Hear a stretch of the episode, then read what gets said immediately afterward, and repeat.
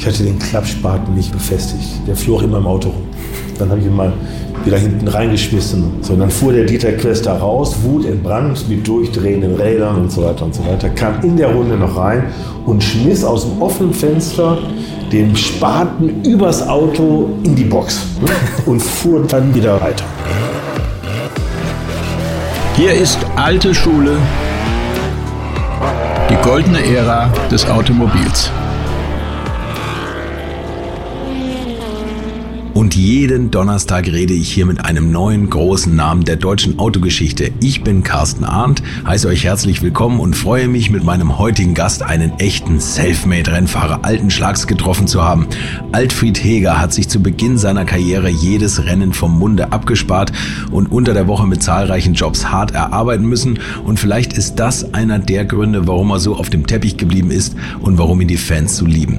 Vielleicht sind es aber auch die harten Fahrmanöver, die man immer noch bei YouTube findet oder die etlichen Fotos, auf denen von ihm pilotierte Rennwagen mit allen vier Rädern in der Luft zu sehen sind. Ob auf Langstreckenrennen oder den Sprints verschiedener Cup-Serien, wo er mitgefahren ist, sind die Zuschauer auf ihre Kosten gekommen und das kommt ihr hoffentlich heute auch. Viel Spaß jetzt mit Alfred Heger.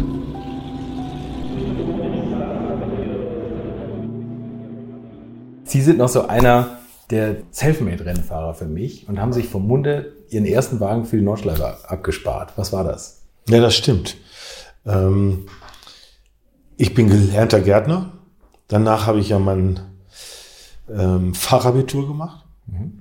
und habe dann während der Schulzeit ähm, als Rettungsschwimmer, als Taxifahrer in den Kneipen gearbeitet und habe mir so meinen ersten Straßenrennwagen erlauben können. Das war damals ein VW Golf, ein GTI mit 110 PS. der Golf 1, ja. der hatte 100.000 Kilometer gelaufen, ähm, war Baujahr 1976. So wie ich. Ja, genau. Und ich habe den gekauft 1980. Also der, der Golf hatte gehofft, er hat das Schlimmste hinter sich und dann kam sie. Und dann kam ich. Dann habe ich alles rausgeräumt, was so rauszuräumen war und hier in einer alten Tuning-Schmiede im Essener Norden haben wir dann so das Auto zum Rennwagen umfunktioniert, ohne dass er eine Straßenzulassung verloren hat. Okay. Und ging das schon ganz gut oder sind Sie dann? Ja, ich habe auf der Nordschleife angefangen und meine erste Veranstaltung werde ich nie vergessen, war mit meinem Bruder Andreas, der heute Fluchkapitän ist. Mhm. Und das war eine Wertungsprüfung auf der Nordschleife. Da ging es um Gleichmäßigkeit. Mhm. Das heißt, man musste sich die Rundenzeit selber setzen und die musste man dann fünf, sechs Mal, glaube ich, wiederholen. Und wir hatten nur eins. Wir hatten das Auto. Wir hatten wenig Erfahrung. Und mein Bruder Andreas hatte nur eine einzige Stoppuhr. Und dann hieß es dann, ähm, pass mal auf, alle 30 Sekunden kannst du mir die Zeit sagen. Dann weiß ich ungefähr, wo ich bin und wie schnell ich ja noch fahren muss. ähm, aber der hat immer auf die Uhr geguckt und ihm wurde schlecht. Bei minus ein Grad, glaube ich, auf der Neuschleife Ende November hat er dann das Fenster aufgemacht und hat dann bloß noch einmal, nämlich auf der Töttinger Höhe, ich ja gesagt, ähm, wo wir gerade sind von der runden Zeit her, und das war die erste Erfahrung auf der Nordstreife. Und das erste 1980 war es. 1980. Und ähm, 1981 sind Sie über die Scuderia Hanseat auch entdeckt worden gleich, oder? Ja, so ungefähr. Ähm, ich habe also Ende 1980 und Anfang 1981 den Fahrerlehrgang von Scuderia Hanseat mitgemacht. In einer ganz bekannten Gruppe, ich glaube, das war damals die Gruppe 7, die sogenannte Gruppe von den Jägermeistern. Die hatten also kofferraumweise Jägermeister mit. Und ich habe damals gedacht, die waren auch sehr gut auf der Nordstreife, waren schon seit vielen Jahren da und haben natürlich mm, pausenlos Jägermeister getrunken. und ich habe gedacht, so mm, Rennfahrer und Alkohol, das gehört irgendwo ja, dazu. Ja. ja ähm, aber ich wurde dann später eines viel Besseren belehrt. Aber Sie sind dann auch entdeckt worden. Also ja, der Norbert Jülicher, heute noch ein aktiver aktiver Mann, das heißt, der organisiert auch Veranstaltungen mhm. im automobilen Rennbereich. Der hat damals einen getunten VW Golf und der ist mit mir über die Nordschleife gefahren. Das war also meine erste schnelle Runde. Und am Ende dieses Trainingstages sagt Alfred, du musst mal schauen, ob du nicht ähm, versuchst im Motorsport Fuß zu fassen. Wow. Ja, und da war natürlich die Motivation groß und ja, dann hat es irgendwann angefangen, indem ich dann ein paar Wochen später ähm, den Langstreckenpokal, das hieß damals Langstreckenpokal, auf der Nordschleife ne? angefangen habe. Ja. Heißt heute VLN. Und jetzt sind Sie gleich Rookie of the Year geworden. Stimmt, 1981. Also da hat sie das nochmal bestätigt, dass der gleich ihr Talent erkannt hat. Und dann sind sie in einer fantastischen Markenmeisterschaft gelandet im R5 Cup. Ja, aber auch durch einen Zufall. Ich bin also 1982, habe ich mich dann in der VLN auf reinrassige Rennfahrzeuge spezialisiert. Ähm, Und weil ich Rookie of the Year wurde, hat dann der ein oder andere Privatier sich dafür interessiert, mit mir diese Langstreckenrennen zu bestreiten. Ähm, Und so habe ich dann auch weiter Erfahrung gesammelt, und zwar auf Fahrzeugen ähm, mit Slicks und die nicht straßenzulassungsfähig waren. Ne? Also richtige Rennwagen. Und im Freundeskreis hier bei uns in Essen, da gab es eine Clique von Jugendlichen, die waren ultra reich. Ich komme aus normalen, also aus bescheideneren Verhältnissen, habe noch vier Geschwister. Und äh, da bin ich irgendwo hier durch eine Kneipe, die wir da gemeinsam besucht haben, bin ich in diese Clique gekommen, habe einige Leute kennengelernt und wahrhaftig ein, heute noch ein Freund von mir, dessen Mutter ähm, hat dann das Thema so ein bisschen unterstützt. Und dann hat diese Mutter mir ein Renault 5 Europapokalauto gekauft. Das waren die, die im Rahmen der Formel 1 fuhren. Es waren nicht die Frontantriebler, sondern damals die Renault 5 mit Mittelmotor und Heckantrieb. Sieht richtig Die geil aus. hatten hinten so richtig dicke Backen. Ja. Fassbar, die man auch im Rallye-Sport gesehen hat. Ne? Richtig, waren schwer zu fahren. Mega kurzer Radstand, Mittelmotor. Richtig. Der Hatten Brummkreisel. schon ganz gute Leistung. Ja. 260 PS, also das war schon ordentlich. Auf wie viel Gewicht? 900 Kilo, 8. Weit unter 1000 Kilo. Und man durfte bloß mit dem Auto nicht vor der Wand fahren. Alles andere war gut. der Benzintank heute ist es, sind es ja Sicherheitstanks, ja, die waren natürlich da gelegen, wo bei einem Crash ähm, man eben vorsichtig sein musste, dass der Benzintank da nicht wie ein Luftballon zerplatzt. Da bin ich dann im Rahmen der Formel 1, habe ich Motorsport gemacht. Ich hatte einen alten Ford Transit und einen Anhänger. Und der heutige Teammanager vom Phoenix-Team, der Dirk Theimann, mit dem bin ich damals zusammen von Rennen zu Rennen gefahren. Der hatte damals sein Studium beendet. Der war Mechaniker auch, war Gewerbelehrer. Und ähm, wir sind dann zusammen in dem Ford Transit von einer Veranstaltung zur anderen gefahren. Von Hockenheim nach Imola, von Imola nach Monaco, von Monaco nach Paul Ricard. Wie geil, aber da hat man schon so richtig die, die High-End-Rennsportluft geschnuppert eigentlich. Aber wie? Also, Ähm, und damals habe ich das alles so aus dem olympischen Gedanken heraus gemacht und weil es einen riesen Spaß machte. Ähm, und der Renault-Pokal hat damals relativ viel Preisgeld ausgeschüttet. Und wenn ich so im vorderen Mittelfeld gelandet bin, dann konnten wir uns eine preiswerte Pension erlauben. Und wenn eben nicht, dann haben wir, vom, haben wir eben sehr wenig Preisgeld gehabt und dann haben wir in dem Transit gepennt. Ford gepennt. ne? So. ähm, und hinten waren Anhänger drauf, da waren Werkzeugkisten im Auto und ja Reserveräder. Ja, und so sind wir dann von Veranstaltung zu Veranstaltung gefahren.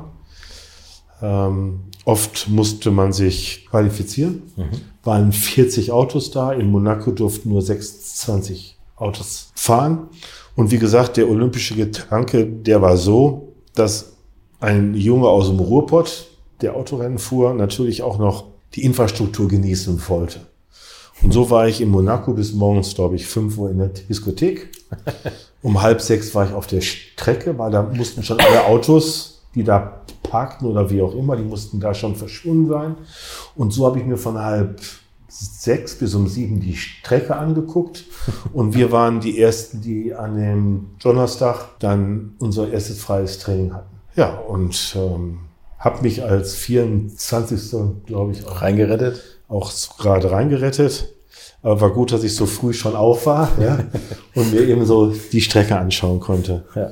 Ähm, und dass sie im Jägermeisterteam schon ein bisschen trinkfest wurden, sozusagen. Ja, ja, genau. Ja, und natürlich, die Formel 1, die war ganz nah. Mhm. Und wir kamen mit unseren Eintrittskarten überall dahin, wo die Formel 1-Fahrer auch hin konnten. Und es war ja damals noch alles offen. War alles das war offen. nicht so abgesperrt. Ne? Alles offen. Und es war 83, 4, 83 war das eine fantastische mhm. Zeit. Das war die Turbo-Ära noch, ja. glaube ich. Ja. Und was waren da für Namen? Also Niki Lauda, Gerhard Berger, international. Ayrton Senna. Ja, Senna, ja. Elio De Angelis. Ja. Ähm, Perlov, der ist damals gefahren. Wow, ja. ja. Ivan Capelli, Alboreto und Patrick Chombe, Charene Anou. Ähm, also sehr namhafte Fahrer. Stefanie Johansen, Johansen mit ja. dem ich mich auch damals ganz gut bekannt gemacht habe und wen ich kennengelernt habe und von dem ich vorher überhaupt nichts hielt, weil er sich eben rüpelhaft in meinen Augen in der Formel 1 verhalten hat, war der Ayrton Senna. Mhm. Und ich bin heute noch der größte Fan von ihm. Also es gab für mich keinen, es gab und es gibt für mich keinen besseren Rennfahrer als den Ayrton Senna. Und den, den haben Sie kennengelernt? Den habe ich beim Abendessen kennengelernt, weil der Elio De Angelis, die beiden waren damals Teamkollegen. Und der äh, Elio, der hatte damals eine Freundin, die wiederum mit einer Freundin von dem Dirk Thalmann bekannt war. Der Dirk Thalmann, wie gesagt, heute Manager vom Phoenix-Team. Ähm, und so haben wir uns dann abends irgendwo mal in einer Pizzeria in Imola haben wir uns ja kennengelernt. Wahnsinn. Wie, wie haben die sie behandelt? Also ich meine, wenn sie gesagt haben, ich fahre den Renault Cup mit, war das, war das so, dass die gesagt haben, na dann bist du bald bei uns in der Klasse oder war das war ganz normal? Ne? Rennfahrer Komplett normal. Rennfahrer. Komplett normal. Und, ach, ja, und äh, ich glaube, die haben sogar irgendwie gesagt, auf in so eine Scheißkiste würde ich nicht einsteigen. Ne? Also Hut ab und umgekehrt dann auch. auch ne? gesagt, ja. Ähm, also da gab es gar keine, keine Eitelkeiten unter den Rennfahrern nicht. Hat man sich da schon mal so ins Gespräch gebracht, dass man vielleicht auch in Richtung Formel 1 gehen kann oder Formelsport? Oder war das was, womit Sie immer geliebäugelt haben? Weil Sie haben dann tatsächlich nachher auch Formelsport betrieben. Ne? Ja, ähm, aber nee, da habe ich, da hab ich mich gar nicht nachher erkundigt, weil ich glaube, zu der damaligen Zeit, da musste jeder Rennfahrer einfach versuchen, seinen Weg selbst zu gehen. gehen ne? Natürlich hat man sich erkundigt, wie hast du angefangen? Mhm. Kartfahren, habe ich gesagt, habe ich nie gemacht. Mhm. Was hast du danach gemacht? In einer kleinen Formelserie, Formel Ford oder irgendwas. Ja, habe ich nie gemacht. Und da bin ich nach einem Micha Renault-Rennen, da habe ich ein bisschen mehr Preisgeld ähm, gehabt, bin ich noch ein paar Tage da geblieben und habe dann bei der École de Pilotage Winfield, mhm. oben in Paul Ricard, mhm. ähm, habe ich ein Formel Renault Fahrertraining gemacht. Ah, okay. Und in dieser Renault de Pilotage haben so berühmte Namen wie Ellen Prost oder Jacques Lafitte, die okay. haben dort auch angefangen. Und da bin ich ein paar Tage da geblieben mhm. und da habe ich gewusst, du musst jetzt Profi-Rennfahrer werden, du willst das einfach versuchen. Das war vorher für mich irgendwo so, ähm, Mensch, toll, dass ich jetzt die Möglichkeit habe, sowas mal genießen zu können. Mhm. Ähm, und 1984. Da war auf einmal der Punkt da, wo ich gesagt habe, so, jetzt musste einfach alles daran geben. Und da waren Sie ja für damalige, also für heutige Verhältnisse viel zu alt, muss deutlich zu sagen. Sie waren 26. Ne? Genau. Und auch für damalige Verhältnisse, dafür, dass man da jetzt angefangen hat, eigentlich schon älter. Ne? Schon älter. Ja. Aber ja, und dann habe ich diese Schule besucht und da hat mir einen riesen Spaß gemacht und ich habe es auch ja, gekonnt. Mhm. Und danach bin ich zum Bertram Schäfer gefahren. Mhm. Der Bertram Schäfer, damals war das der Formel 3 Papst bei uns hier in Deutschland. Okay. Und andere habe ich nicht gekannt. Ja. Und das war ja Volkswagen Werksteam. Mhm. Bin ich zum Bertram Schäfer gefahren, hier nach Bitburg. Ich habe gesagt, ich bin der Alfred Teger. Ich würde gerne mal ein Formel 3 probieren. Und da sagte er, was hast du denn vorher gemacht? Ja. habe ich ihm das erzählt, hat er mir im Kopf geschüttelt und sagt, weißt du, wir haben außerhalb der deutschen Dreier-Meisterschaft gibt es noch vier Rennen, die gehören, äh, die wir noch fahren. Unter anderem war das die Marlboro Masters in Sanford, noch ein Einladungsrennen in Hockenheim, dann ein englischer Meisterschaftslauf in Spa-Francorchamps. Mhm. Ich glaube, das waren diese drei Rennen. Genau. Und da kannst du ja mal probieren und ein Rennen am Übrigen. Da kannst du mal probieren. Das ist preiswerter für dich als wenn wir für einen Tag eine Rennstrecke mieten, mieten müssen. Ja. Ich habe gesagt, was kostet das? Ja, sagt der Bertram, die Autos, die sind da und werden bewegt und Motoren sind ziemlich standfest. Hat er mir einen super Preis gemacht. Wo, wo lag sowas? Kann man das sagen oder weiß man, wissen Sie das noch? Also ich glaube, für alle vier Rennen habe ich bezahlt 30.000 Mark. Okay.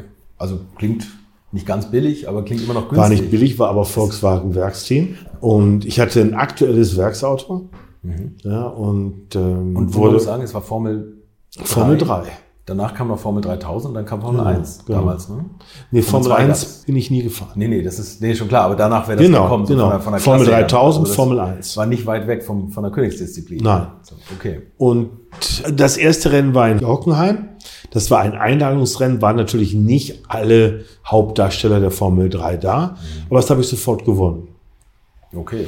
Und da sagt der Bertram, das kann eigentlich nicht sein. Einer, der aus dem Renault-Pokal kommt und nur so eine komische Schule hinter sich hat. Ja. Okay, dann waren wir in Sanford bei der Marlboro Masters. Da waren alle Europa Formel 3 Spitzenfahrer vor Ort. Ja?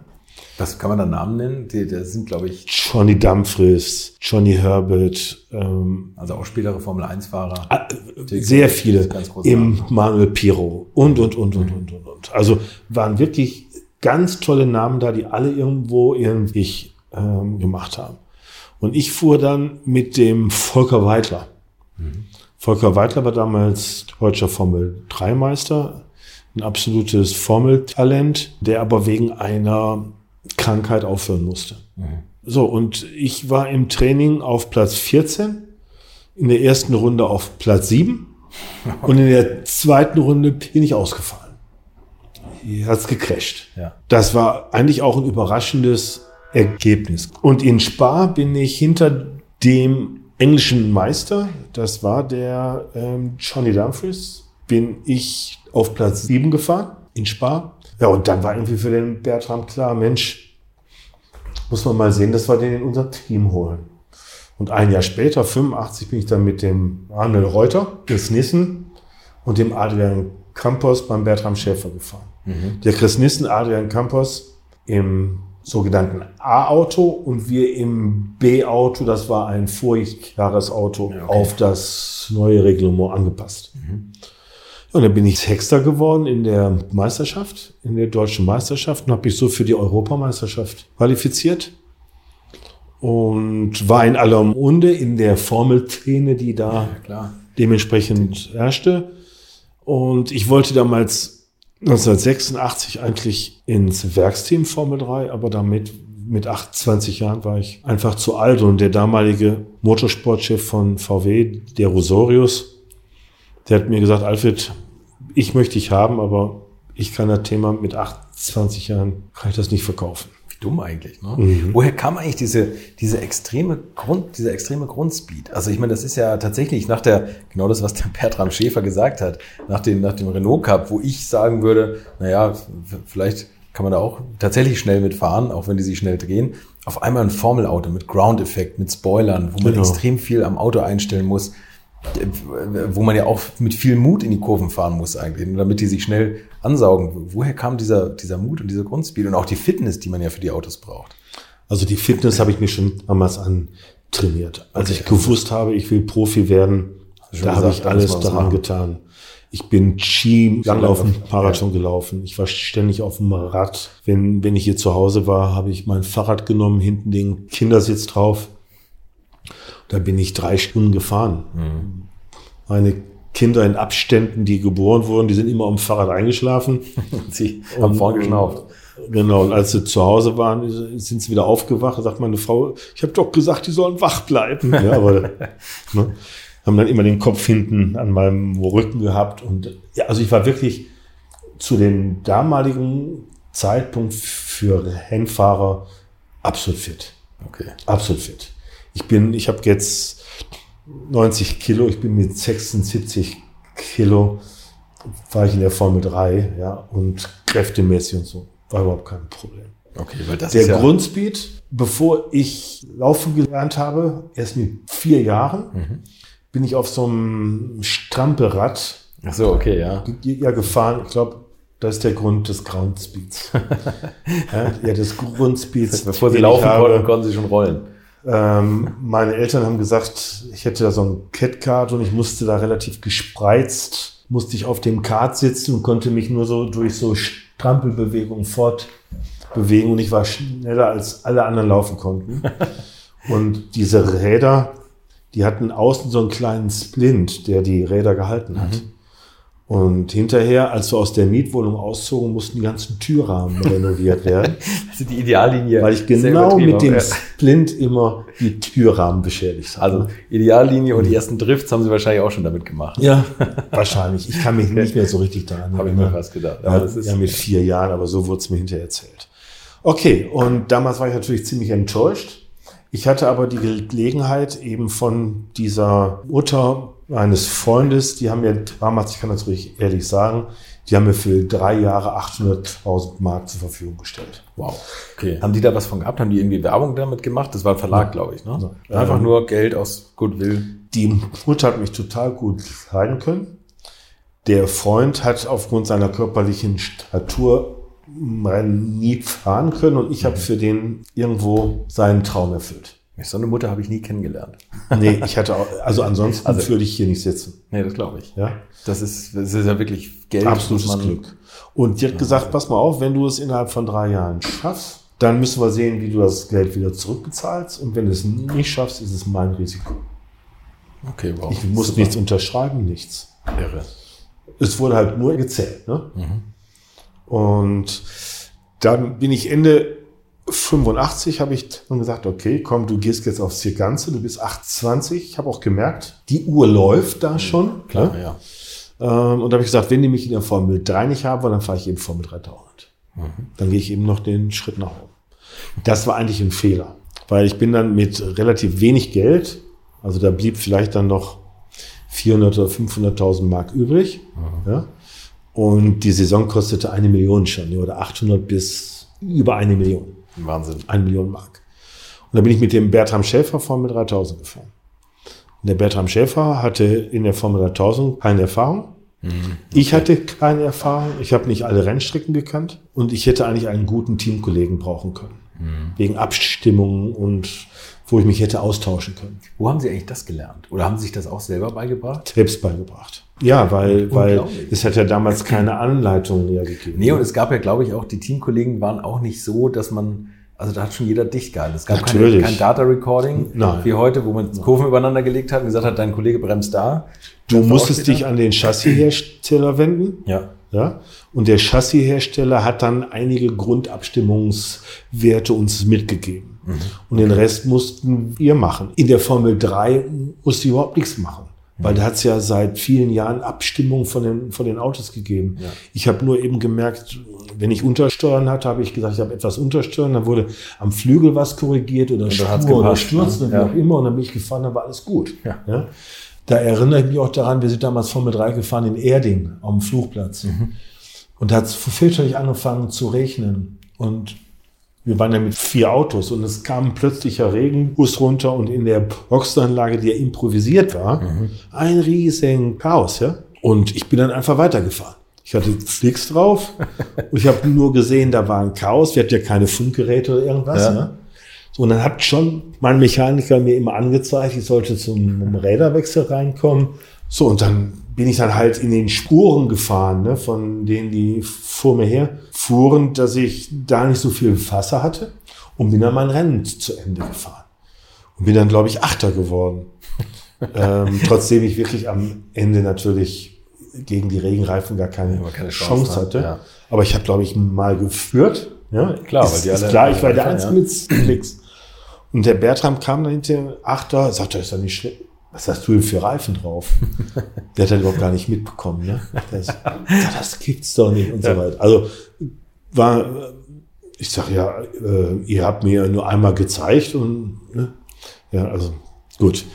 Aber das war so eine Geschichte, wie ich, wie ich da durchs Rennen gekommen bin, das weiß ich bis heute nicht. Und ich kann mich noch aber gut dran erinnern, dass das eigentlich unfahrbar war. Ne? Mussten Sie sich eigentlich sehr umstellen bei den Autos? Ich glaube, bei, bei diesem, gerade bei dem R5 Cup, lernt man ja eine sehr robuste Fahrweise, um es mal vorsichtig auszudrücken. Also da ist ja, wie der Olaf Manter das ausgedrückt hat, man hat die Aufkleber beim Rennen nochmal ausgetauscht mit den anderen Fahrern. Das ist ja eigentlich so der R5 Cup gewesen. Und dann Formelsport, da musste man ja sehr viel Abstand. Also da ist ja jede Berührung nicht tödlich, aber schon das Ende des Rennens so halbwegs. Ne? Ach nee, man hat sich schon berührt, auch im, im damaligen Formelsport. Mit den offenen Rädern? Ja, mit den offenen Rädern. Das ist ähm, ja aber ich muss eins sagen, ähm, man hat beim Berühren aufgepasst. Ja. aber irgendwo musste man natürlich, äh, wenn man sich einmal vornimmt, jemand zu überholen, ja, dann, dann hat man sich das vorgenommen. Muss man es durchziehen. Ja? Ne? Dann muss man es durchziehen. Und es gibt ja unterschiedliche Art und Weisen, wie man sich berührt. Mhm. Also äh, ich muss eins sagen, das, äh, ich habe eigentlich nie erlebt im Formelsport, das waren ja nur ein paar Jahre bei mir, mhm. dass man mich unfair da äh, von der Strecke hier buxiert hat. Es hat mal ein Missverständnis gegeben, ja. Und das hat man demjenigen dann auch geglaubt, ja. Aber dass jemand äh, einen abdrängt, richtig ja. abdrängt. Ja. Mm -mm, nee. Okay. Ähm, es hat Missverständnisse gegeben, wo man geglaubt hat, da wäre eine Lücke und da ist gar keine gewesen. Mhm. Ja. Dann hat man sich halt darüber unterhalten, am Anfang mit großer Wut und am Ende hat man sich jeder in den Arm genommen. Ja. Also mh, mm, da gibt's so gut wie überhaupt keinen Rennfahrer, den ich hier benennen könnte, wo ich zu der damaligen Zeit im Formelsport gedacht habe, das war eine Drecksau. Ja. ja. Irgendwo waren wir alle natürlich mit Wasser gewaschen aus dem Renault-Pokal ja sowieso. Ja. ähm, aber da muss ich natürlich umdenken. Aber ich bin auch etwas rustikaler gefahren als die anderen Formelfahrer. Also ich habe auch schon den einen oder anderen Abfall so mitgenommen, dass ich mit allen Vieren fliegend dann wieder aufkam. Ne? Das war dann aus dem Michael-Pokal. Da hat es dann schon so kleine Fahrunterschiede gegeben, aber ich, ich bin in den Jahren ähm, 85 bin ich und 86 bin ich Formel 3 und Formel 3000 gefahren und den Renault Alpin Pokal. Mhm. Und eine Veranstaltung sogar am gleichen Wochenende. Norrisring bin ich vom Formel 3 Wahnsinn. in den Renault Alpin und umgekehrt. Ne? Das, das hat funktioniert. Auch aus heutiger Sicht eigentlich unvorstellbar. Ne? Ist heute unvorstellbar. Aber sie konnten auch von dem Geld, was die, die Mutter von dem Freund bezahlt hat, auch leben. Also die hat auch ihren Lebensunterhalt bezahlt? Oder mussten Sie da noch nebenbei auch noch arbeiten bei den ganzen Rennen? Nee, ich habe da versucht mit Preisgeldern und wirklich nur mit wenig Geld von dem, das habe ich ihr auch immer wieder erzählt. Das heißt, wir haben auch irgendwo alle paar Monate haben wir eine Abrechnung gemacht. Da habe ich ihr dann aufgezeigt, was von dem Geld ausgegeben wurde und ja, wofür. Also das fand ich schon sehr wichtig, dass man das so transparent als möglich machte, ja. weil am Ende, egal was mal passiert wäre, wenn dann gesagt hat, der hat mir noch niemals gesagt, wo, wo das Geld geblieben ist und, und, und. Mhm. Die 800.000 äh, Mark war ja eine Investition von ihr. Mhm. Und das Geld gehörte nicht mir. Nee, nee, klar. Ne? Wahnsinn. Da mussten 1986 hatten sie mal einen großen Crash in Birmingham. Ja, der hat mich schon sehr mitgenommen.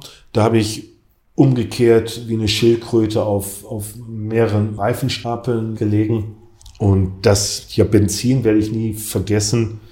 Ich steckte mit dem Helm und mit dem Überrollbügel in einem Reifenstapel drin. Mhm. Und das Benzin lief mir über den Hals in den Helm. Oh, okay. Der Motor war aus, aber es war alles heiß. Ja. Und ich hörte nur, wie es zischte. Wie sie sich langsam zu, zu einer Fackel mauserten, sozusagen. Ja, ich war irgendwo ein vorbereitetes Molotow-Cocktail. Ne? Und ich weiß, ich glaube, die englischen Streckenposten gehören sowieso zu den allerbesten auf der Welt. Und ich glaube, nach noch nicht mal einer Minute haben die mich mit mehreren Personen da von diesen Reifenstafeln gehievt und ist mir aber wie eine Ewigkeit vorgekommen. Minute ist ewig. Und ich ne? bin aus dem Auto raus und habe die Streckenposten angemacht, weil ich habe gesagt, warum habt ihr so viel Zeit da benötigt? Also das hat mich schon, ähm, das war so der erste Unfall, der mich eher belastet hat. Würdet ihr eigentlich auch so gerne wie ich manchmal neue Länder mit einem Oldtimer erkunden, aber ihr scheut euch die lange Anreise auf Achse oder die teuren Transportkosten? Dann gibt es eine der coolsten Alternativen, von denen ich bisher gehört oder in zahlreichen Artikeln gelesen habe und das sind die Eckis Oldtimer Rally Reisen durch Costa Rica. Luxuriöse zehntägige Urlaube und zwar in Minigruppen mit Oldtimern, die ihr vor Ort aussuchen könnt. Und nein, mir hat die Sonne nicht den Kopf zerbraten und ich rede jetzt auch nicht vom schättrigen Ford Fiesta der Billo Autovermietung. Ihr habt die Wahl zwischen zum Beispiel Mercedes SL, Porsche 911 oder Range Rover Classic. Und das ist sowas von cool, denn es sind immer maximal vier Autos inklusive Servicefahrzeug unterwegs und es geht natürlich nicht um Geschwindigkeit, sondern einfach nur darum, auf entspannte und ganz wunderbare Art und Weise Land und Leute zu erkunden. Und es ist ein Urlaub, also gibt es auch Strandtage. Und wer schon mal in Costa Rica war, der weiß, dass es ein sicheres Reiseland ist mit grandioser Flora und Fauna, mit Vulkanen, Regen und Nebelwäldern und irren, irren Stränden. Und mit den Fotos könnt ihr auf Instagram noch die Freunde zu Hause richtig neidisch machen. Ist ja auch nicht ganz unwichtig heutzutage. Schaut es euch auf jeden Fall mal im Netz an. Und als ich das erste Mal auf der Seite war, konnte ich es gar nicht glauben, dass jemand sowas organisiert. Und dann braucht man noch nicht mal den eigenen Klassiker schmutzig zu machen und mit Range Rover oder R107er SL die Landschaft erkunden. Es könnte schlimmer kommen. Es gibt übrigens verschiedene Routen. Mein Tipp wäre die La Carrera Costa Rica und auf der Route werdet ihr mich früher oder später mitfahren sehen. Das garantiere ich euch. So, jetzt hört ihr hier noch die Webseite und da gibt's eine ganz einfache, nämlich rally-rally.com. Und ganz wichtig, Rally wird hier R-A-L-L-Y geschrieben rally-rally.com.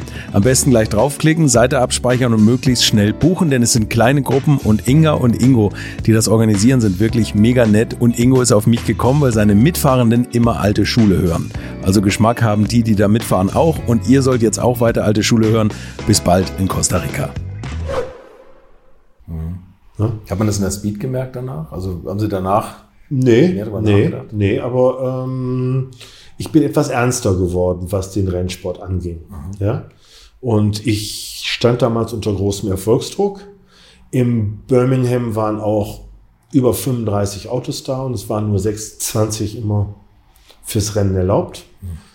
Und ich musste mich im Regen praktisch in den letzten drei Runden qualifizieren. Mhm. Hab dann nochmal alles riskiert und bin dann in der Schikane hängen geblieben. Ne? Aber 1986 war trotzdem für mich ein Jahr, wo ich viel gelernt habe und wo dann auf einmal der Erfolg sich eingestellt hat. Und wo Sie im richtigen Moment in der ersten Startreihe standen. Weil dann kam ein, kein geringerer als Gerhard Berger. Genau. Der Gerhard Berger, den habe ich bei Fitnesstrainings kennengelernt. Mhm. 1984, da war ich noch ein kleiner Nachwuchsrennfahrer, aber schon im, im gestandenen Alter. Mhm habe ich gedacht, wo lernst du Rennfahrer kennen, wo du dir ein bisschen was abschauen kannst. Da gab es damals in der Nähe von St. Moritz einen Günther Traub. Dieser Günther Traub war ein Fitnesspapst. Da sind alle professionellen Rennfahrer hingegangen. Und da habe ich mich dann auch angemeldet. Zusammen mit dem Chris Nissen. So, jetzt muss ich noch mal kurz ein wenig Werbung in eigener Sache machen. Geht gleich weiter. Aber begleitend zu diesem Podcast gibt es die alte Schule auch auf Facebook, Instagram und ganz besonders möchte ich euch den zugehörigen YouTube-Channel namens Alte Schule ans Herz legen, denn dort findet ihr immer auch Videos zu meinen Gästen hier und ich bin auch immer mal wieder mit einer 360-Grad-Kamera unterwegs, die ich in alten Rennautos installiere und da könnt ihr jederzeit selbst bestimmen, wo ihr beim Mitfahren hinschauen wollt. Ob vorne raus, hinten raus oder beim Fahrer aufs Lenkrad. Näher dran habt ihr Onboard-Videos noch nicht erlebt. Ich würde mich freuen, wenn ihr mal reinschaut und am besten gleich den Kanal Alte Schule abonniert, denn dann verpasst ihr garantiert kein Video mehr. Und jetzt weiterhin viel Spaß mit meinem heutigen Gast, Altfried Heger. Ich hatte damals, ein, will ich nie vergessen, einen Ford Capri. Den habe ich mir erlaubt. War für mich ein Sportwagen mit 160 PS aber hatte kein Geld für Hinterreifen. Und so sind wir im Januar, der Chris und ich, der hatte auch wenig Geld, der Chris und ich in dem Volk Capri bei Schneetreiben über den Julienpass sind wir da irgendwann hochgekommen. Mein Gott. Ja. Aber ich, wir haben es geschafft. Ich glaube, der Chris hat sich über 15 Kilometer hinten in die offene Heckklappe gesetzt von dem Ford Capri und das bei Minusgraden und dann sind wir da irgendwie hochgekommen. Ja, und da habe ich auch unter anderem den Gerhard Berger kennengelernt, mit dem da oben viel Spaß gehabt. Da war auch der Polde von Bayern, der Dieter Quester, der Hans okay. Stuck und, und, und, und. Die drei Namen zusammen war immer schon recht explosive Mischung, oder? Das war eine explosive Mischung. Wir hatten viel Spaß. Wir haben uns da oben kennengelernt. Ich habe denen natürlich nicht viel gesagt. Und der Gerhard Berger hat 1986 dann bei dem Wolfgang Peter Flor, damals BMW Motorsportchef, ein gutes Wort eingelegt. Beim Formel 1 Rennen in Imola stand ich mit meinem Renault Alpine in der ersten Startreihe. Mhm. Ähm, und da sagte er immer, du suchst doch noch den einen oder anderen für dein Tourenwagen-Programm. Den Alfred, den habe ich beim Fitnesstraining kennengelernt. Der ist ein guter Typ mhm. und Autofahren, glaube ich, passt bei ihm auch. Beobachte ihn doch mal. Ja, und wie das so ist, ich bin in der ersten Runde umgedreht worden, kam dann als 15. aus der ersten Runde wieder, bin aber dann noch auf Platz 4 oder auf Platz 5 vorgefahren. Der Flur hat mich beobachtet, hat mich eine Woche später angerufen und hat gefragt, ob ich nicht mal Lust hätte, für BMW ein Rennen zu fahren. Mit meinem Sprachfehler konnte ich damals fast kein Wort rausbringen, als der am Telefon war. ähm, fast hätte ihre Frau so ja aufgeregt. Ne? Ja, ja, die hat gesagt immer, wer ruft denn da abends noch um 11 Uhr an? Und wir hatten gerade ein Glas Rotwein getrunken, unsere kleine schlief, war 1986, war gerade meine Tochter geboren. Und da sagt die, sagt meine Frau immer, da ist irgendein so Flor am Apparat. Und der Flor war damals für mich wie ein Papst im Motorsport. BMW Motorsportchef. BMW Motorsportchef. Formel 1 und alle internationalen und nationalen BMW-Aktivitäten hat er verantwortet. Ja, und so bin ich dann zum BMW Werksteam gekommen, bin ein Rennen gefahren auf der Grand Prix-Strecke von Nürburgring, zusammen mit dem Winnie Vogt auf dem 325er BMW, mhm. eingesetzt damals von dem Ludwig Linder. Das hat sehr gut funktioniert.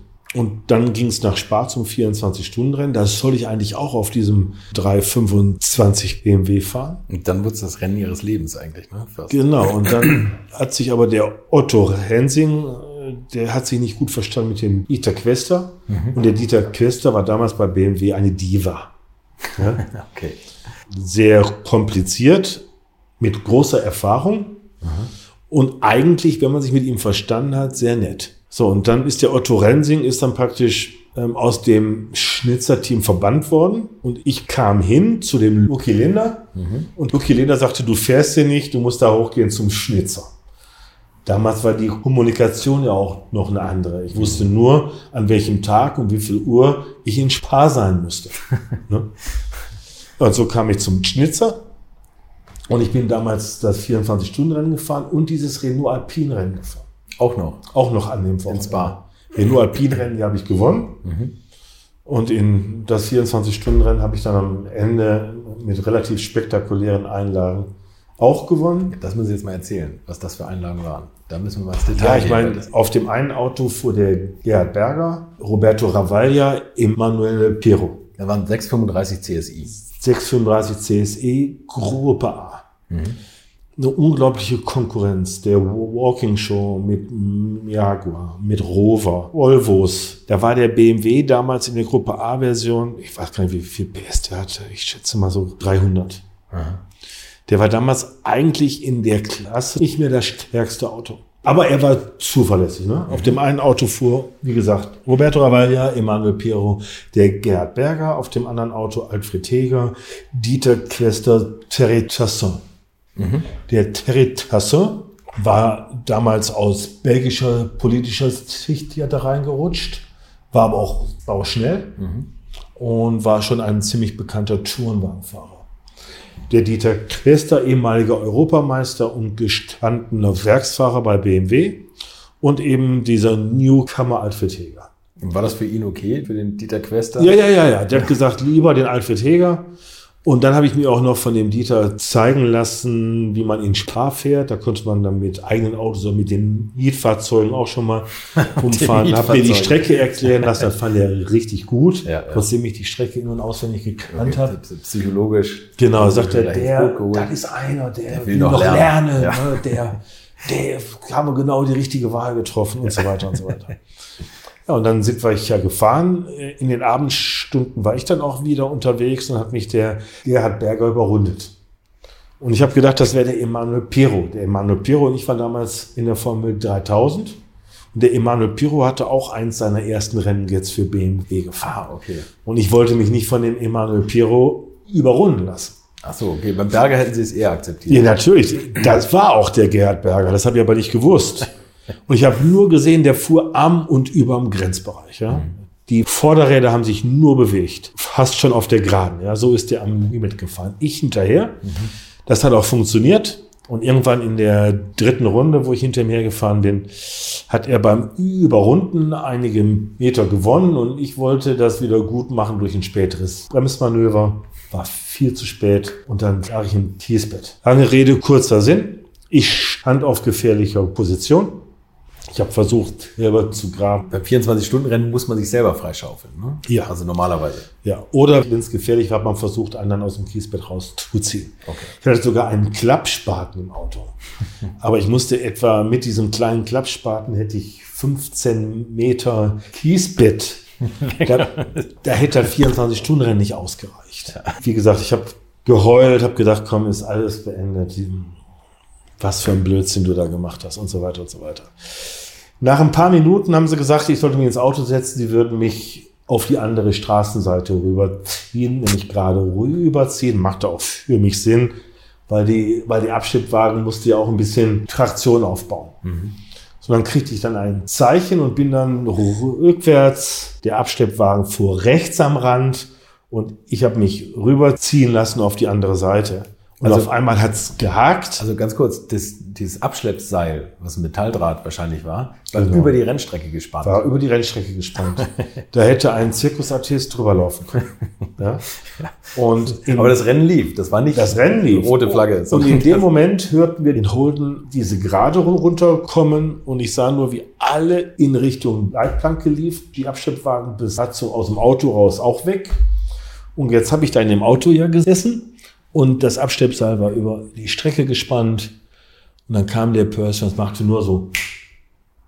Also ich habe es fast überhaupt nicht gemerkt. Das war so angespannt und der Percy war mit 180 wahrscheinlich in dem Moment so schnell, dass das Abschleppseil sofort gerissen ist. Stell dich mal vor, das wäre nicht gerissen. Das wär, Mhm. Ich habe ja im Auto gesessen, ja, ja. ja, ja. dann wäre irgendwas bei mir abgeflogen. Ne? Ja, okay, dann, das stimmt vielleicht. ne? dann, dann hätte das Auto zerlegt. Ne? Oder den Abschlepphaken es ausgerissen oder irgendwas. Ja? So, und dann, ich habe ja im Auto gesessen, ich war nicht angeschnallt, dann bin ich unangeschnallt in die Box. Da hat man natürlich geguckt, wo kommt der her mit dem gerissenen Seil. Aber, aber Sie waren quasi dadurch freigeschleppt und Gott Ich war frei und bin dann zurück in die Box, habe etwa verloren eine knappe Viertelstunde. eine Viertelstunde. Ja. Aber schon, das sind schon ein paar Runden eigentlich. ne? Von Platz 7 oder 8 auf Platz 56. Werde ich nie vergessen. Und dann bin ich angeschnallt worden, Auto wurde vollgetankt. Und dann hat man nur gesagt, komm, egal, volle Leistung. Du musst dich jetzt nicht mehr an unseren Fahrplan halten. Fahr einfach, was geht. Wie war die Laune von Dieter Quester zu dem Moment? Den habe ich nicht gesehen. Der hat nur mein Auto übernommen und nur der war, der war furch- furchtbar gelaunt. Ja, der hat mich keines Blickes mehr. Ja, das glaube ich. Würdigt.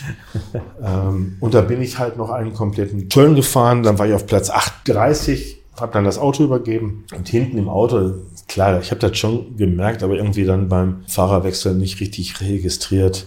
Ich hatte den Klappspaten nicht wieder ja, befestigt. Der flog immer im Auto rum. Dann habe ich ihn mal wieder hinten reingeschmissen. So, und dann fuhr der Dieter Quester raus, wutentbrannt, mit durchdrehenden Rädern und so weiter und so weiter, kam in der Runde noch rein und schmiss aus dem offenen Fenster den Spaten übers Auto in die Box ne? und fuhr dann wieder weiter. Okay, und dann sind wir gefahren und gefahren und gefahren und gefahren und die haben uns alles gegeben. Jede, bei jedem Wechsel einen frischen Reifen, ja, weil sie haben gemerkt, einige hatten Probleme mit ihrer Technik und unser Auto lief, lief, lief. Wir sind in der Nacht die schnellsten Rundenzeiten gefahren und haben die gesagt, okay, es kann sein, dass der nochmal unter die Punkte ersten fährt. fünf kommt. Ne? Gab's und es ging ja um die Europameisterschaft. Gab es eigentlich eine Konsequenz, ganz kurz, also wegen der Abschleppseilgeschichte? Ja, ja, klar. Es gab eine schwarze Flagge. Ach so, aber die kann man ignorieren. Die habe ich ignoriert. Und ja, danach gab es eine schwarz-weiße Flagge, das heißt eine Ermahnung. Also eine schwarze Flagge heißt eigentlich disqualifiziert. Genau. Und die habe ich immer überfahren. Musste ich zum Rennleiter noch vorlaufen? Oder? Ja, ja, klar. Und dann kam ich in die Box. Wie gesagt, die Geschichte mit dem Spaten habe ich noch mitbekommen. Und dann musste ich mit dem Flor zu der königlich-belgischen Rennleitung. Und dann saßen da so Herren in meinem heutigen Alter, mhm. Icke Wampe, ein dunkelblaues Jackett an, weißes Hemd, Krawatte. Wir haben waren nur noch Orden, die Lockenperücke gefehlt. Ja, genau, die waren mit Orden ausgestattet, wie ein russischer General. Und die saßen dann wirklich vor Gericht. Mhm. Und hat der Flor nur vorher zu mir gesagt, halt die Schnauze, ich rede. Mhm. Und da bin ich dann mit dem in den Raum reingegangen und hat der Flor die Geschichte erzählt, die aber nicht richtig erzählt hat. Weil der Einzige, der sie richtig wissen konnte, ja, war ich. Mhm. Und habe ich den Flur irgendwann mal unterbrochen und habe dann meine Geschichte erzählt. Und habe dann erzählt, dass ich natürlich unter Schock gestanden habe, weil es war vereinbart worden zur anderen Straßenseite hin. Oder ich habe das dann so verstanden. Ja. Mhm. Die haben ja alle flämisch gesprochen. Ja. Ne? Und ähm, ja, und dann haben die mich nur angeguckt und haben gesagt, okay, ich sollte auch schon mal rausgehen. Und ich war klitschnass geschwitzt. Damals hatte ich Haare bis fast zu den Schultern. Die hingen so, ja. Und der Anzug war schmutzig von dem, von dem Schaufeln. Also ich, ich sah ja. ziemlich dramatisch aus. Ja. Und dann bin ich rausgegangen und fünf Minuten später kam der Flur raus und sagte, du Drecksack, du.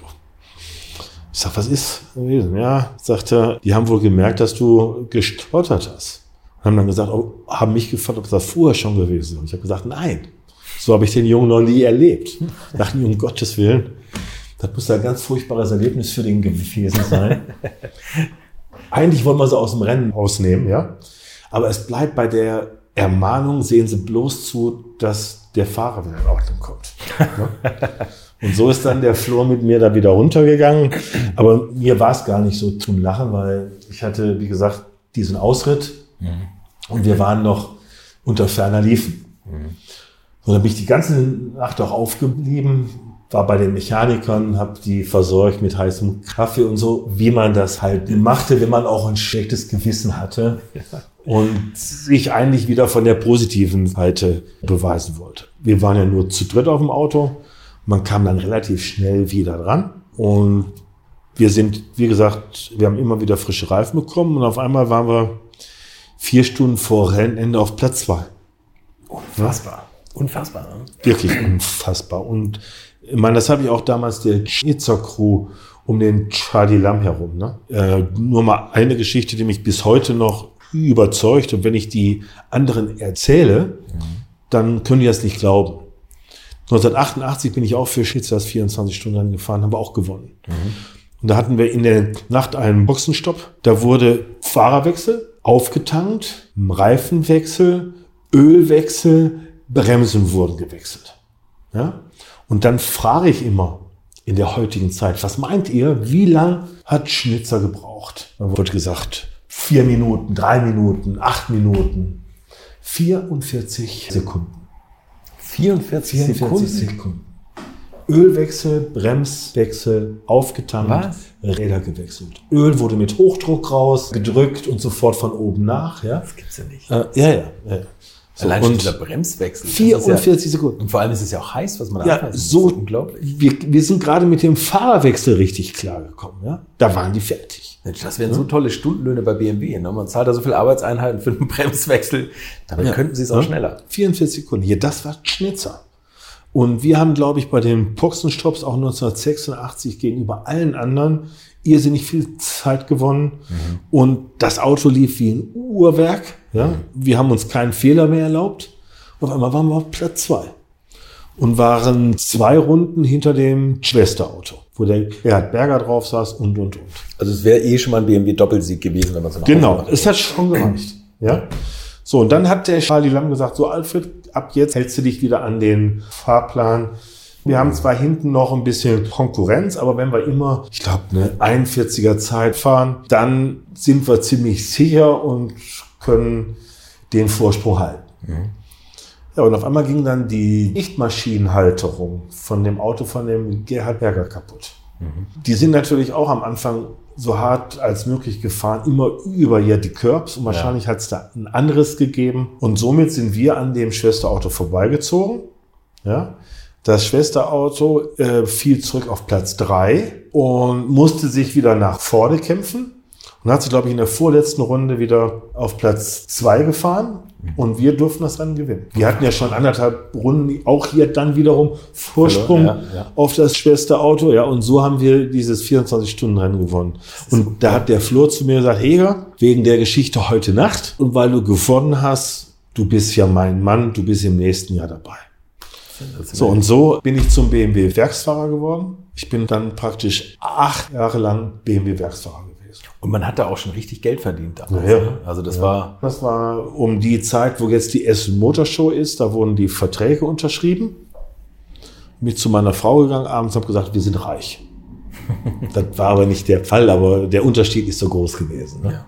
Ja, und da bin ich dann acht Jahre lang bei BMW gewesen. Im ersten Jahr habe ich mein Gehalt habe ich komplett ausgegeben.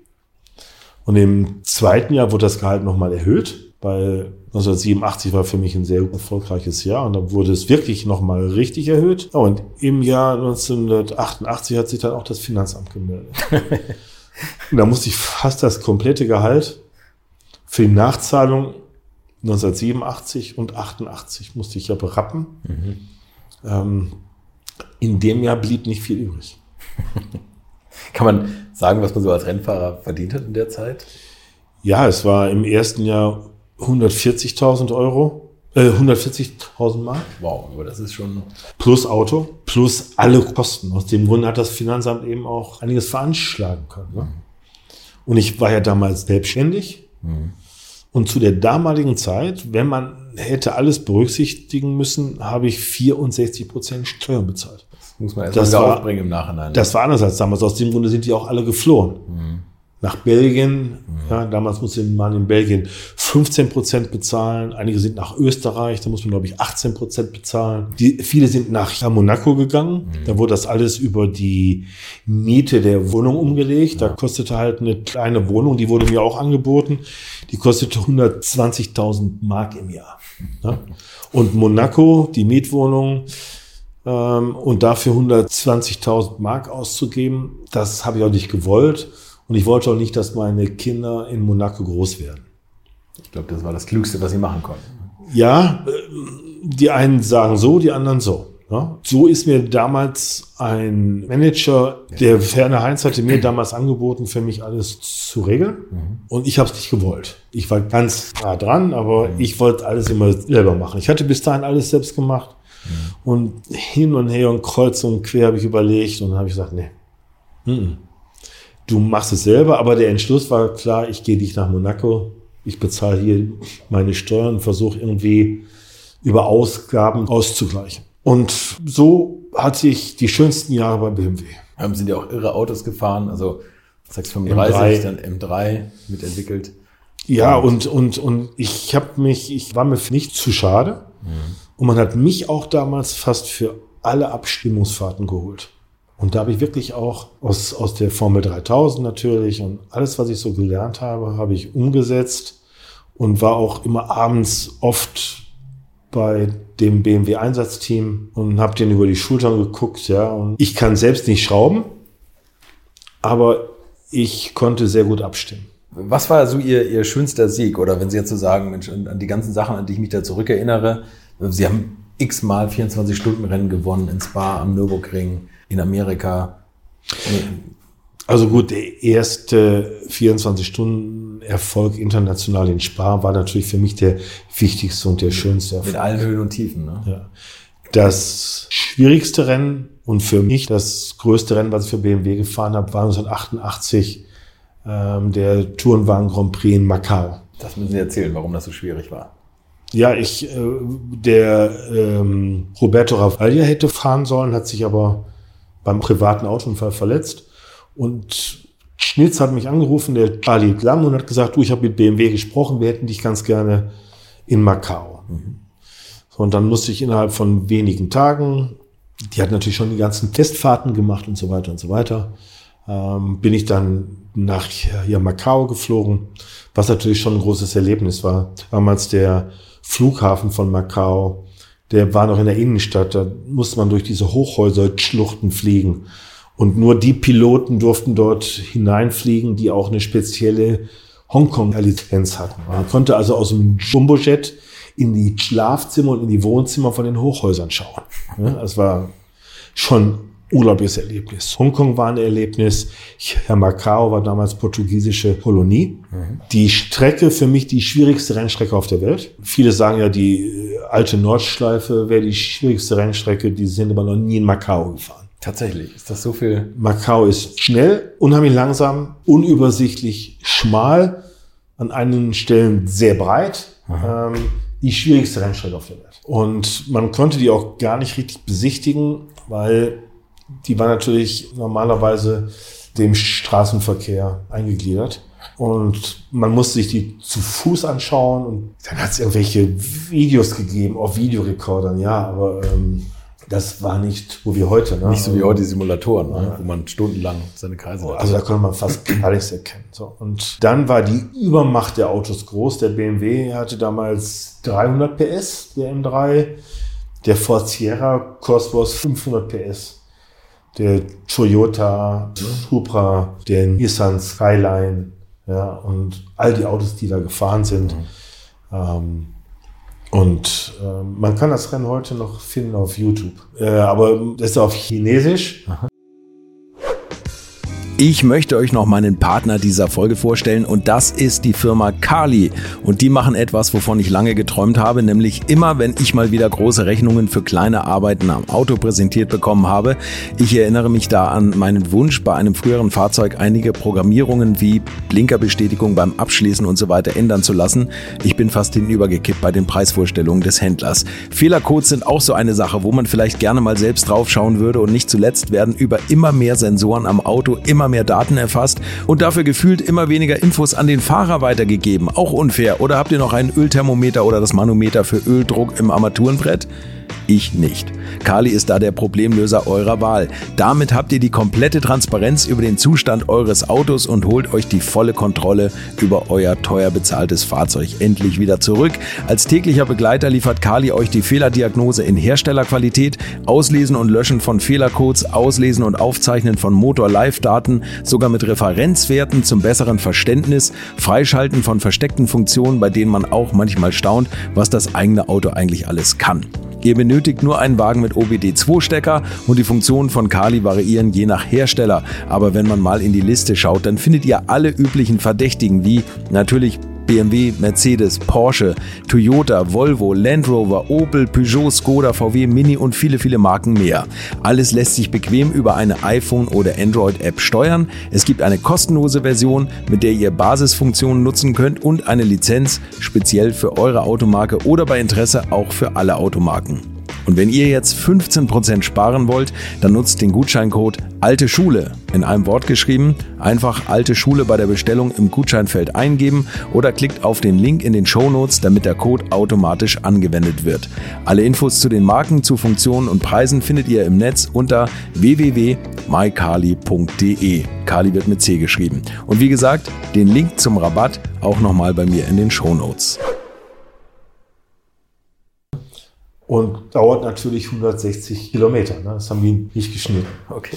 Okay, auf jeden Fall, äh, ich hatte die Pull Position, mhm. hatte ein super vorbereitetes Auto und ich hatte, ich, ich hatte als erster ein gradverzahntes Fünfganggetriebe. Mhm. Ich konnte also, wenn ich in die richtige Schaltkulisse ging, hochschalten ohne Kuppel. Aber wehe, ich bin in die falsche Schaltkulisse gekommen, Was? flog alles hoch. Aber ich habe das natürlich dann genutzt, auch geübt, äh, schon im freien Training. Naja, wie gesagt, es war eine Grand Prix-Start und nach dem Grand Prix-Start war ich auf Position fünf oder sechs. Und im ja, Monaco. Turbos äh, vorbeigezogen sind. Im Yamakao kannst du fast nicht überholen. Okay. Jetzt waren die Turbos in, in diesen relativ spektakulären, aber nicht schnellen Passagen, haben sie mir ein bisschen im Weg gestanden. Mhm und in den schnellen Passagen auf und geflogen mit ihrem Drehmoment. Aber anderthalb Stunden ohne Pause, ohne dass man da irgendwie einen Reifen wechselte, mhm. bei hohen Temperaturen, bei hoher Luftfeuchtigkeit. Ich wollte gerade sagen, wie warm war ja. das da im Auto? Ja, und die ganzen Schaltmanöver, ich hatte so Blutblasen, ja. Und man musste bei jedem Runterschalt Zwischengas geben, damit die Hinterachse stabilisiert bleibt. Ne? Stabilisiert ja. ist. Ich bin nur im Grenzbereich gefahren. Absolut volles Rohr. So, und irgendwann haben bei den schweren, starken Autos die Räder etwas stärker nachgelassen als bei mir. Mhm. Und so konnte ich mir jeden, aber wirklich grausam, mühevoll, konnte ich mir jeden schnappen und immer mit einem hohen Risiko mhm. verbunden. Ja, und so habe ich dieses Rennen am Schluss ja gewonnen. Hilton war der Hauptsponsor. Hilton ist eine Zigarettenfirma, mhm. eine asiatische, so berühmt wie hier im Westen Marlboro. Mhm. Mein Auto war auch mein Auto gebrannt und es waren hunderte von Hilton-Mitarbeitern und Funktionären waren dort in Macau und ich musste eine Woche in Macau bleiben und in Hongkong bleiben, weil ich gefeiert wurde. Pressekonferenzen, Interviews, Partys abends oder Abendessen und, und, und. Ja, also ich wurde fünf Tage rumgereicht. Die, die Feiermangel, genau. Ja. Und ich kriegte alles, ich brauchte mich nicht mehr auszuziehen, ich brauchte mich nicht mehr anzuziehen, ja. Ähm, ich bekam Klamotten, ich wurde überall rumgefahren. Ich hatte einen Betreuer, der mich Tag und Nacht begleitet hat. Und so wurde ich in Macau gefeiert. Ein Jahr später bin ich Macau gefahren, natürlich gesetzt als Vorjahressieger und bin in der dritten, vierten Runde mit einer Kollision ausgefallen und ähm, die haben mich alle nicht mehr gekannt. Da war ich wieder auf dem, auf dem Boden der Tatsachen. Ja, ich musste äh, selber auschecken, ich musste meine Koffer selber packen, ich musste mit dem Taxi, was ich selber bezahlen musste, zur Fähre fahren und, und, und. Aber auch aus diesen Geschichten kann man viel lernen. Das stimmt. Und insofern war für mich der Macau Grand Prix das schwierigste und für mich das größte Rennen, was ich je gefahren habe. Das und, und es gab auch noch ein anderes, dann sind ihr irgendwann so ein bisschen zu Porsche gewechselt. Ich musste. Weil 1992. Ich dachte schon, BMW hätte sie auch nach Macau fallen lassen. nach dem zweiten Jahr. Ja, BMW hat mich auch mal fallen gelassen. Aber da wurde ich durch die Händler und durch ein Engagement eines großen BMW-Händlers, die aber auch hauptberuflich was anderes machten, wurde ich wieder über das Jahr, wo ich wenig erfolgreich war, in das nächste Jahr gerettet. Mhm. Also ähm, dieses Auf und Ab, das habe ich erlebt, ob bei BMW oder vorher oder auch nachher. Bei Audi ja genauso, im Porsche Supercup auch. Äh, und 1993 hat sich ja äh, Audi und BMW aus der TTM verabschiedet. Die letzte Saison war 1992. Aber ich hatte noch einen BMW-Vertrag, ähm, aber nur über zwei Rennen hat man mir den noch gegeben für 1993. Mhm weil viele Fahrer aussortiert wurden, weil man eben nichts mehr fuhr. Eben weniger Fahrer benötigte. Und dann bin ich den Porsche Carrera Cup gefahren, den Porsche Super Cup. Zu der damaligen Zeit hat man gesagt, dass man nicht sofort in den Porsche Carrera Cup und in den Porsche Super Cup kommt und gewinnt, weil die Autos waren schwer zu fahren. Das war auch so, aber ich bin im Carrera Cup Vizemeister geworden, habe den Porsche Super Cup gewonnen. Mhm. Ich bin nur im Carrera Cup Vizemeister geworden, weil sich ein Rennen überschnitten hat. Und da habe ich natürlich auch wunderbare Rennen gefahren vor einer Zuschauerkulisse in Hockenheim zum Beispiel bei der Formel 1 oder hinterher beim, beim Supercup-Finale von über 100.000 Zuschauern. Wahnsinnsrennen gefahren, auf Wahnsinnsrennstrecken gefahren. Und den Porsche Supercup zu gewinnen, hat mich auch damals wieder in den höherwertigen Profisport zurückgebracht. Zurückgebracht. Und äh, also dieses im Rahmen der Formel 1 zu fahren, das scheint mir ein ganz gutes Erfolgsrezept zu sein, um entdeckt zu werden. Also das, das wie, wie beim, beim Renault Cup.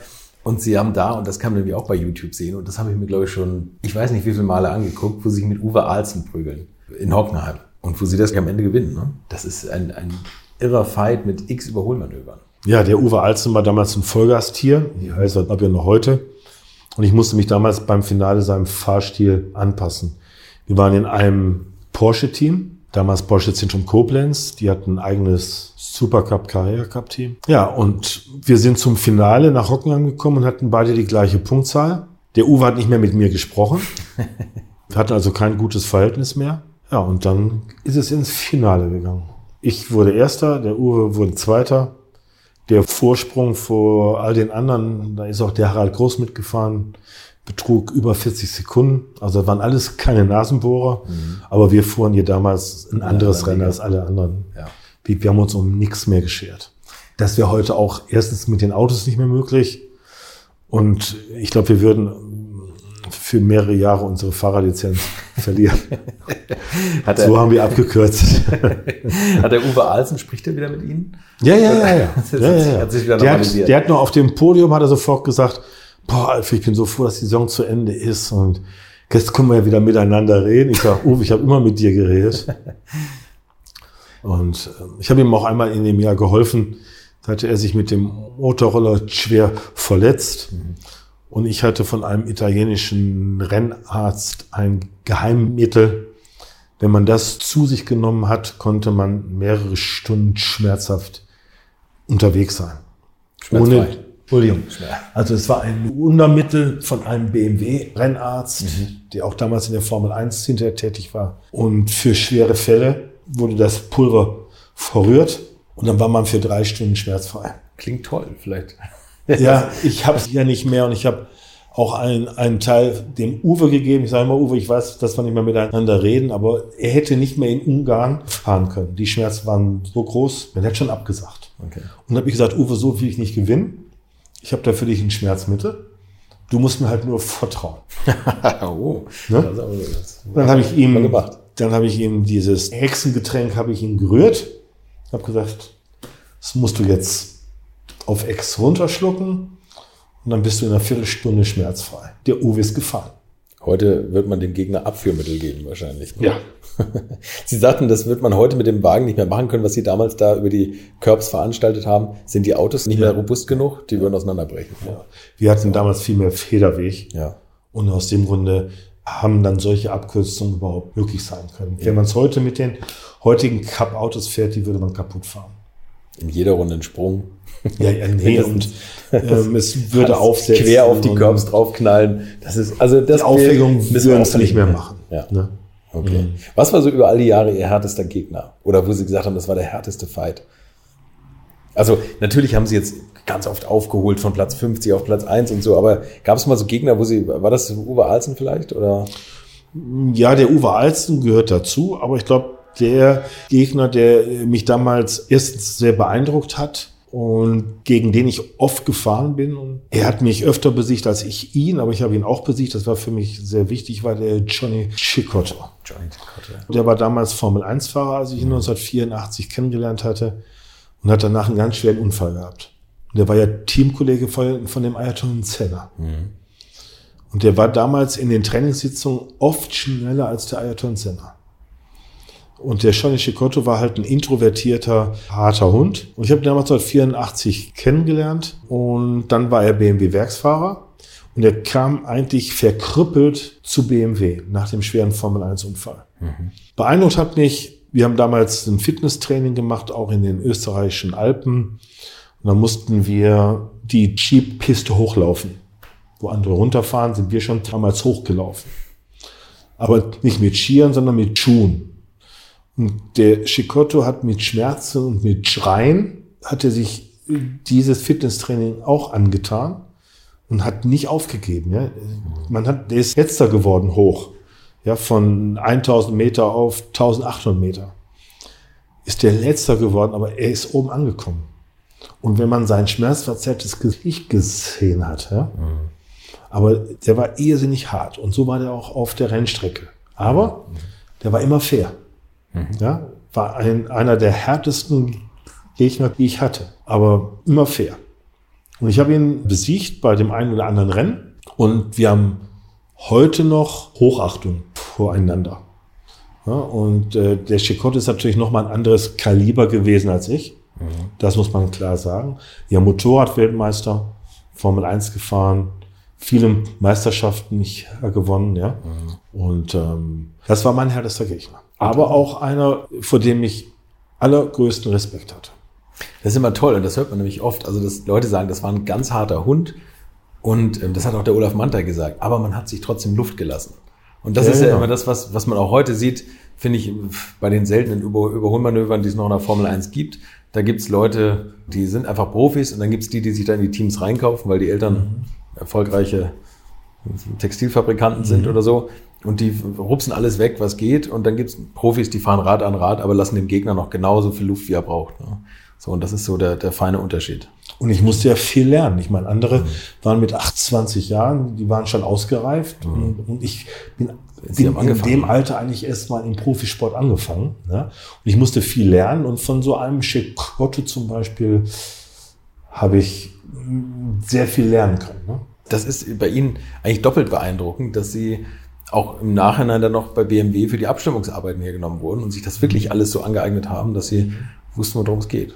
Ja, und ja, das hat mir auch geholfen. Ne? Damals jeder BMW-Händler hat ja bei den Präsentationen immer BMW-Werksfahrer abfragen können, mhm. wie den Harald, mhm. Cicotto, Ravaglia, Finkelhock, Berger, wie sie alle hießen, aber die hatten keine Lust oder nur die wenigsten hatten Lust. So, und, und alles, wo BMW gesagt hat, hör mal, der, der Händler, auch wenn es ziemlich weit weg ist, ich sage, ich, ich mach's. Mhm. Und ich bin bei allen Terminen gewesen, wo ich angefragt wurde, ja. Und das hat mich, habe ich gerade erzählt, 1989 insofern gerettet, als die BMW Händlerschaft gesagt hat, uh -uh, den brauchen wir. Den wollen wir haben. Der hat sich wirklich für uns immer eingesetzt mhm. und der Heger bleibt. Und da hat sich die Händlerschaft gegenüber dem damaligen Motorsportchef Kalbfell, Karl-Heinz Kalbfell, ja. der Karl-Heinz Kalbfell, mit dem habe ich mich damals in der Zeit nicht so gut verstanden. Mhm. Hat irgendwie die Chemie nicht gepasst. Einer der wenigen Menschen, wo ich, wo ich mich sehr schwer getan habe. Mhm. So, und der Karl-Heinz Kalbfell hat nicht auf meiner Seite gestanden, aber die BMW-Händlerschaft.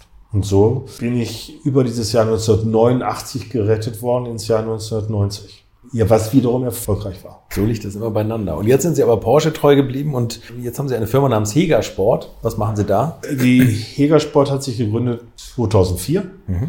Der Christoph Meischak, den ich seit seinem elften Lebensjahr kenne, über seinen Vater, der an Krebs gestorben ist.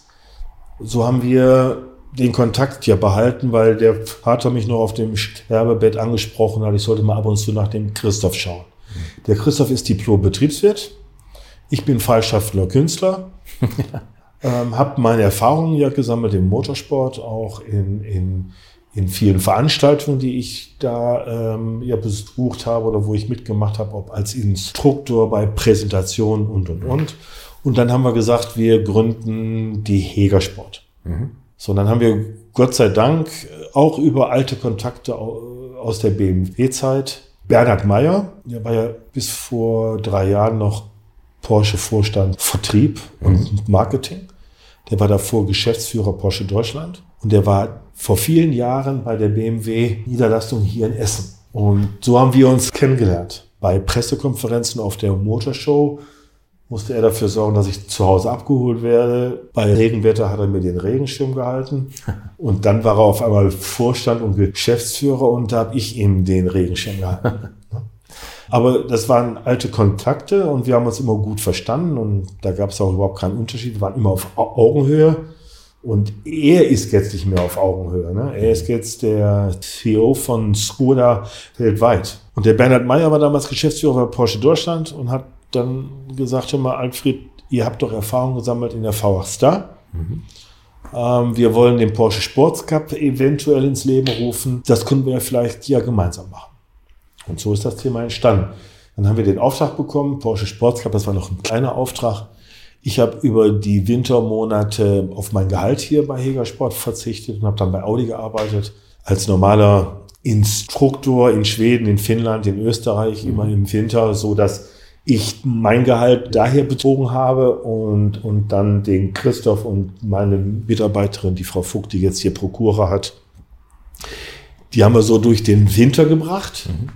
Und dann wurde der Porsche Sports Cup größer, dann haben wir noch mehr Aufträge von Porsche bekommen und dann hat sich das bis heute entwickelt, so dass ich auch bei Audi nicht mehr als Instruktor arbeiten musste. Aber wie gesagt, in den Jahren habe ich natürlich auch als Instruktor bei Audi, bei den ganzen Präsentationen, bei den fahraktiven Präsentationen, wenn Automobile fahraktiv irgendwo vorgestellt wurden, ob auf Mallorca, in Teneriffa und auf den Rennstrecken und wie auch immer, habe ich natürlich Veranstaltungserfahrung ja bekommen. Habe ich mir auch alles immer sehr gut angeschaut und da viel gelernt noch. So und das hat ich alles hier einfließen lassen können. Der Christoph ist ein super Marketingmann und wir haben jetzt ein sehr gutes ähm, Hegersport-Team. Und dieses Hegersport-Team besteht aus 13 Personen und ich muss sagen, die, dieses Jägersportteam ist grandios, ja. Die bereiten alles vor und. Also, wenn ich jetzt ein, ein Trackday plane, dann kann ich mich an Sie wenden und Sie organisieren genau. den Rest. Ja, genau. Wie, wie, findet man Sie im Internet? Im Internet unter jägersport.de. Da findet man alles, was wir jetzt machen. Auch ein bisschen Historie dabei. Ja, und wir arbeiten jetzt mittlerweile für Jaguar Land Rover. Mhm. Wir arbeiten für Porsche, Porsche Sports Cup, der Porsche Carrera Cup mhm. und das sogenannte Porsche Rendezvous. Das ist eine Roadshow, die geht über 40 Tage. Die ist aber dann verteilt auf verschiedene ja, Location hier in der Bundesrepublik. Was ist eigentlich, wenn man bei dem Porsche Sports Cup mitfahren will, was muss man an Geld mitbringen? Kann man das so sagen? Das ist doch ein Cup, wo man sich als Privatmensch... In den Einstiegsserien brauchst du nur einen Porsche und vielleicht alle vier, fünf Veranstaltungen Einsatzreifen. Achso, da muss man sich selber, fährt man mit seinem eigenen Wagen mit genau. und das genau. ist dann so, so eine Art Trackday auf gehobenem Niveau. Genau. Okay. Und man fährt bei uns richtige Rennen mit mhm. hochkarätigen Rennautos. Bis hin zum Porsche GT3R. Da werden richtige Rennen gefahren mit über 40 Autos in dieser Hauptrennserie. Mhm. Ja, ähm, das ist riesig geworden. Muss man schon ein paar Euro mitbringen. Aber es gibt ja genug Leute, ne, die das Ja, ja. Also wer bei uns in den obersten Rennsportregionen ähm, fährt, das ist der Porsche Super Sports Cup und die Porsche Sports Cup Endurance, die brauchen auch mehrere hunderttausend Euro im Jahr, ne, um bei uns mitfahren zu können. Apropos mehrere hunderttausend Euro, haben Sie der Mutter von Ihrem Freund jemals das Geld zurückgezahlt? Ich habe es ihr angeboten. Sie wollte es nicht. Und sie war so gerührt, hat sie gesagt, du brauchst mir das nicht mehr zu bezahlen. Also wir haben uns hier getroffen. Ich habe ihr gesagt, vielen, vielen Dank und ohne dich und so weiter. Und wie soll man das jetzt machen? Und dann hat sie gesagt, ich bin so stolz auf dich. Es hat sich gelohnt. wissen Sie was? Nach allem, was Sie jetzt erzählt haben, gönnt man das keinem so wie Ihnen. Das habe ich mir jetzt eben gedacht. So. Das, also mit so viel Bescheidenheit und wie ein Schwamm sich alles Wissen aufzusaugen, nicht nach dem ersten Sieg zu sagen, so, wo sind die Champagnerflaschen, die ich durch die Gegend knallen kann. Und äh, ja, das äh, gönnt man Ihnen. Ein ganz, ganz tolles Interview. Vielen Dank. Jetzt muss ich Ihnen noch die letzte Frage stellen, die ich jedem stelle. Und zwar, äh, mal angenommen, die Elektromobilität setzt sich durch und das Benzin, das Rohöl geht aus und jeder kriegt sein letztes 50 Liter Fass Sprit auf dem Hof gerollt. In welchem Auto und auf welcher Strecke verfahren Sie es? Die Frage ist gut. Da werde ich, ich, ähm, ich liebe die Rennstrecke Bilsterberg und ich würde diese 50 Liter in ein Porsche Cup Auto schütten und versuchen nochmal einen Rundenrekord zu brechen, der dann für die Ewigkeit wäre. Im aktuellen Porsche Cup Auto oder was, wo man über die Curbs raspeln ja. Ich würde es im aktuellen Cup Auto. Aber in den letzten 50 Litern kann man ja trotzdem über die Curbs raspeln, man hat ja nicht mehr so viel. Absolut, ich würde ich würd noch mal alles geben. Toll. Vielen, vielen Dank. Alles Gute für Sie. Ich habe auch zu danken. Und habe ich zu viel versprochen? Auf hegersport.de findet ihr aktuelle News und Infos darüber, was Altfried Heger heute so alles macht. Nächste Woche bin ich übrigens beim wohl bekanntesten Dompteur für Raubkatzen aus England, Jochen Aden, der mit seiner Firma Aden seit jeher die Zuverlässigkeit und Perfektion in die Autos eingebaut hat, die Jaguar-Fahrer weltweit ab Werk vermisst haben, habe ich auf dessen Familiensitz Burg Zelem besucht und auch seine Geschichte ist wirklich ganz beeindruckend. Freut euch auf nächsten Donnerstag. Bis dahin allzeit gute Fahrt. Infos, Bilder und alles Wissenswerte unter der Internetadresse www.alte-schule-podcast.de.